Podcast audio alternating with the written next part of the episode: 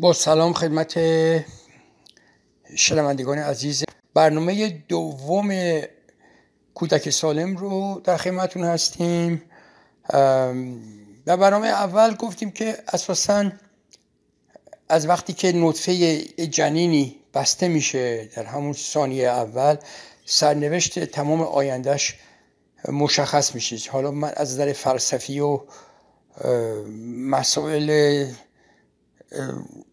دیگه کاری ندارم، از نظر طب اطفال بگم خدمتتون که هر اتفاقی که در داخل رحم، خارج رحم، داخل مغز مادر، دور و بر مادر، در محیطش، ارتباط مادر با بقیه، هر اتفاقی که پیش میاد میفته تأثیر داره اینکه این جنین چجور بچه و چجور آدمی خواهد بود در آینده و چقدر مشکلات داره یا نداره یا چقدر موفقیت و آرامش در زندگی خواهد داشت. دونه دونه اینا تأثیر داره. نکته مهم اینه که حتی المقدور هر حاملگی برنامه ریزی شده باشه، هم از نظر روحی هم از نظر مالی، که خانواده و مادر در واقع آمادگی کافی داشته باشن و با آرامش این پروسه رو شروع بکنن و طی بکنن. مثلا یک نکته بگم خدمتتون که اگر مادر کمبود یه ماده به نام اسید فولیک داشته باشه، ممکنه که در آینده این جنینی که به وجود میاد دچار یک آرزه به نام انتی دی نورال تیوب دیفیکت باشه که اون لوله عصبی داخل ستون مهره بسته نشه به خاطر اشکالات فیوز شدن و دو طرف ستون مهره‌ها که به هم وصل میشه و پروتکت بکنه اون ستون عصبی رو و اشکالاتی در آینده از نظر راه رفتن، از نظر کنترل اجابت مزاج و ادرار در سالهای بعد عمر به وجود بیاد و فقط با دادن یه مقدار اسید فولیک، یه دونه قرص اسید فولیک هر روز از 2 ماه قبل از شروع حاملگی و زمان حاملگی میشه این مسئله رو پیشگیری کرد و درمان کرد. اینو به عنوان مثال گفتم خدمتتون که چقدر مهمه که برنامه‌ریزی شده باشه این تمام این چیزها. بعد خدمت شما عرض کنم که گفتیم که در 3 ماهه سوم بهتره که لازمه در واقع که مادر بره و دکتر بچه رو انتخاب بکنه. جزئیاتش هم صحبت کردیم در مورد اینکه حالا بیمه ها، مسئله بیمه، مسئله مالی، مسائل جغرافیایی، مسئله همخونی، همگونی در واقع روانی و اخلاقی و شخصیتی اتفاق بیفته، کلیک بشه بین مادر و دکتر و خانواده و دکتر بچه که قراره که سالیان سال با هم دیگه کار بکنن. بعد حالا در زمان حاملگی مادر خیلی هیجان زده است، تمام خانواده هم همینجور مرتب تبادل نظر میکنه با مادر خودش، با خواهر بزرگتر خودش اگه داشته باشه، با دوستای خودش که خب حالا این چقدر خوبه، جشن میگیرن، خوشحالن، تمام این چیزهایی که واقعا برحق یک موهبت و نعمتیه که میتونه پیش بیاد برای هر خانومی. و صدها بار همینجور شکم داره بزرگ میشه، شکمش رو لمس میکنه، به خصوص وقتی که حرکات بچه شروع میشه و بچه شروع میکنه به اول خیلی ضعیف، بعد یواش یواش بیشتر و بیشتر لگدپرونی اینور اونور، حتی قل میخوره و میچرخه و مادر حتی با وجود یه درد ممکنه احساس بکنه ولی خیلی خوشحال میشه از این مسئله. و اینجا میخوام یک نکته ای رو بگم که بسیار مهمه و اینجا باید حتما گفته بشه. اگر این بچه در واقع این جنین یا این حاملگی اول نباشه، خواهر و برادر بزرگتری در خانواده وجود داشته باشه، حتما مادر میبایستی که شروع کنه به صحبت کردن در مورد این بچه‌ای که قراره بیاد با خواهر برادر بزرگتر، به خصوص اگر اختلاف سنیشون کمتر از 2 سال باشه. یک پدیده به نام رای واری سیندروم که مسئله حسادت و رقابت هست بین این بچه که آردی در خانواده هست، فکر می‌کنه که تا آخر عمرش شیرخوار و بیبی و مورد توجه خواهد بود، ولی حالا یک رقیبی داره تشکیل میشه و به دنیا میاد. مادر حتما تعریف کنه که این خواهر برادری که یا برادری که قراره بیاد چقدر خوبه، چقدر دوستش داره، و دعوت بکنی که خواهر برادر بزرگتر شکمش رو لمس بکنن، حرکات بچه رو لمس بکنن. بعد که بچه به دنیا میاد کهنه بچه رو عوض بکنه، حتی کمک بکنه به شیر دادن، و یه باندینگ، یک ارتباط فیزیکی و روحی درست بکنه که از این حسادت و رقابت و رای واری سیندروم جلوگیری بشه. بعضی وقتا خیلی شدیده و مسائل بعدی به وجود میاره. بعد برگردیم به مسئله دیگه. در زمان حاملگی بسیار مهمه که مادر یک سری کارایی رو باید بکنه، یک سری کارایی رو نباید بکنه، به خاطر اینکه جنینی که داره رشد میکنه و بچه آینده بهترین بچه باشه و ایدئال ترین باشه تا جایی که امکانش هست. اولا که در واقع مسائل حاملگیشو باید به بهترین شکلی کنترل بکنه، یعنی اگر استفراغ داره، یعنی که فشار خون داره، مسمومیت حاملگی پراکلامسی یا اکلامسی داره، یا لکه‌بینی داره یا خونریزی داره، فوری باید با دکتر زنان هر چه زودتر تماس بگیره و هر کاری که لازمه بشه. جلسات ویزیتاشو حتما باید بره، اولتراساندی که قراره که اجرا بشه حتما انجام بشه، آزمایش‌های خونی که قراره از مورد چگونگی رشد و کیفیت جنین انجام میدن از نظر ژنتیکی و چیزهای دیگه حتما باید انجام بشه، و اینا. به جز این میبایستی که در واقع یک احتیاطهای دیگه‌ای هستش که الان من دونه دونه بگم خدمتتون. باید یه کمی هم با وسواس این کارا انجام بشه. اولا مادر در زمان حاملگی، خانم حامله با کسایی که مریضن، سرماخوردگی دارن، کد سرماخوردگی، نباید تماس داشته باشه تا جایی که مقدوره.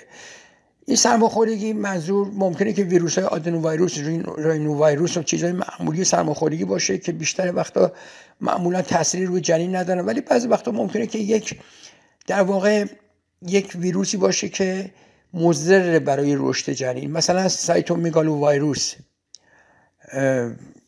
CMV که ممکنه روی جنین تأثیر بذاره، رشدش رو خراب بکنه، از نظر شنواییش، از نظر بیناییش، ارگان‌های دیگه تأثیرات بد داشته باشه. مثلا اگه گربه‌ای دارن در خونه، باید با گربه حتی مقدور تماس داشته باشه، به خصوص مدفوع مدفر اون گربه رو نباید این خانم حامله جمع بکنه، چون از نظر توکسوپلاسموز که اونم اثرات سوی روی جنین در حال رشد داره که مسائل مغزی غیر قابل برگشت ممکنه به وجود بیاره. یا مثلا بیماری‌های ویروسی دیگه مثل سرخچه و انواع دیگه‌ای هستش که من حالا نمیخوام واردش بشم.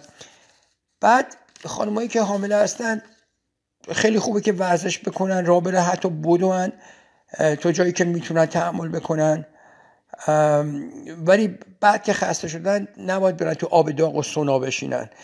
سونا برای رشد بچه بسیار بده، با اثر مغزی بد داره، میکروسفالی میده، عدم رشد بچه میده و جنین میده و اثرات خیلی سوی داره.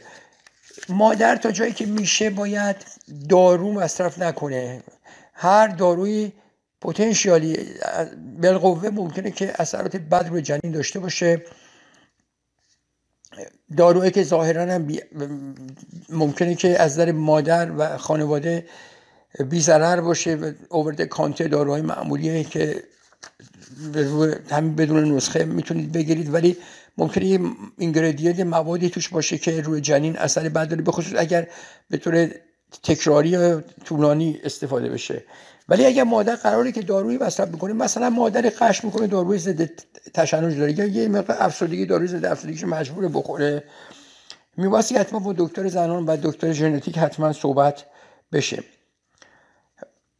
البته مادر نباید مواد مخدر مصرف بکنه. ما این مسئله رو، من وقتی که اومدم آمریکا سالهای اوایل 90 که دیگه دائما اومدم که موندم، مثلا سال اول که رزیدنسی داشتیم در فیلادلفیا تعداد بسیار زیادی بودن متاسفانه مادرایی که سیاها بودن که اینا مصرف کوکائین توشون زمان حاملگی زیاد بود و این بچه‌های با مسائل در واقع بچه‌های کوچیک با ناهنجاری مختلف بدون میمونن. به خصوص اینا وقتی فالو میکردید چند سال بعد مسائل ADHD، تحریک پذیری، عدم تمرکز حواس، اشکالات یادگیری و اینا توشون زیاده. همینطور مادرایی که الکل مصرف بکنن یه چیزیه به نام فیتال الکوهال سیندروم که هم صورتشون نشون میده همین که از نظر مغزی و یادگیری و اینا مسائل رفتاری بعداً مشکلاتی ممکنه به احتمال زیاد خواهند داشت. و البته اگر یه کمی مثلا یه دی دیگه خیلی اصرار دارن که میخواد یه کمی شرابی بخورن که آرامش پیدا کنن، اون مصرف کمش الکل‌های میزان درجه پایین به نظر نمیاد که اثر سوء روی حاملگی و جنین داشته باشه. بعد مادر غذاهایی که مشکوکه از نظر اگه غذای مونده باشه یا مثلا میوه‌هایی که رادییشن داشته، مثلا توت فرنگی میادش رادییشن داره، یا مثلا ماهیایی هستش که مثلا فرض کنید در لیک میشیگان یا دریاچه‌هایی که در کنار شهرهای صنعتی هستش مواد شیمیایی تو این ماهی‌ها هست، حتی مقدور نباید بخوره. البته باید انواع غذاهای خوب بخوره، سبزیجات و آب کافی همیشه بخوره. اگر مادر ببینه که حرکت جنین داره کم میشه یا اصلا حرکتی دیگه نداره یا اینکه شروع میکنه آب آمنیوتیک، آب خودشو خیس کردن، یعنی ممکنه پرده آمنیوتیک پرده پاره شده باشه و آب آمنیوتیک میاد و این معمولا از وقتی که پرده پاره میشه تا وقتی که زایمان اجرا میشه بهتره که کمتر از 18 ساعت باشه و یعنی احتمال عفونت در مادر و در جنین خیلی زیاد میشه. و البته خونریزی و لکه بینی که صحبتش رو کردیم. خدمت شما عرض کنم که بجز این مسئله من میخوام که صحبت بکنم، اشاره بکنم در مورد زایمانایی که ممکنه زودرس باشه. ما Early prematurity یعنی اینکه بعد از هفته 20 خورده‌ای تا هفته 33 و 34 و late prematurity که زایمانای زودرسی که منتها در اون هفته‌های آخر حاملگی خیلی خیلی زودرس هم نیست، برای late prematurity میگن که از هفته 34.5 تا هفته 38 هستش.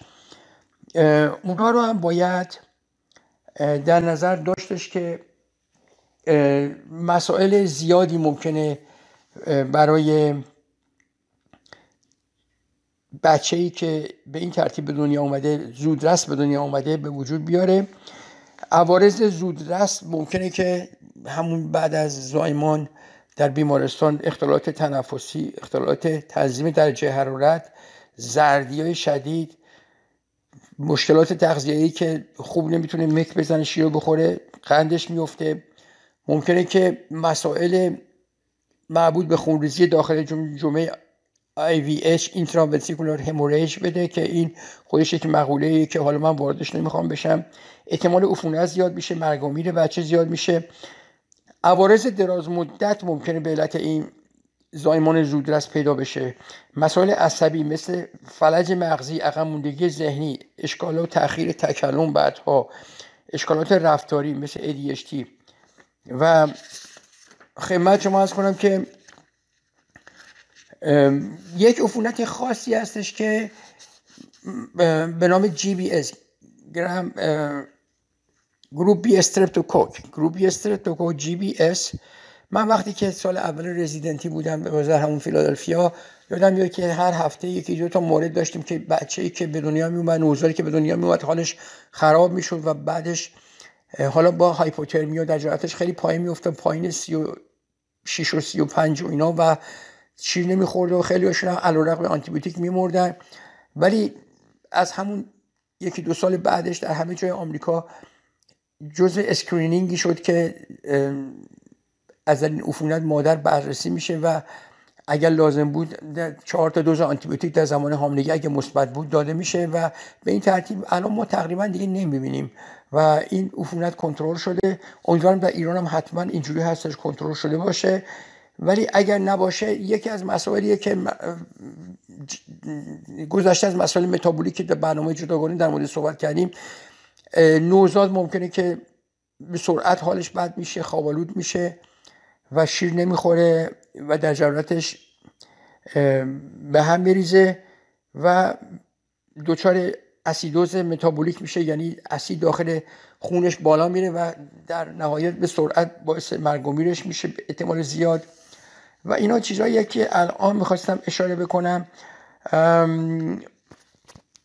خدمت شما عرض کنم که چقدر ما وقت داریم. فکر میکنم که وقت زیادی نداریم و یعنی من باید وارد یک سری بحث دیگه‌ای باشم که این مقدار طولانیه، بیشتر از 1 روب و 20 دقیقه طول میکشه. اینو میذارم برای برنامه بعدی.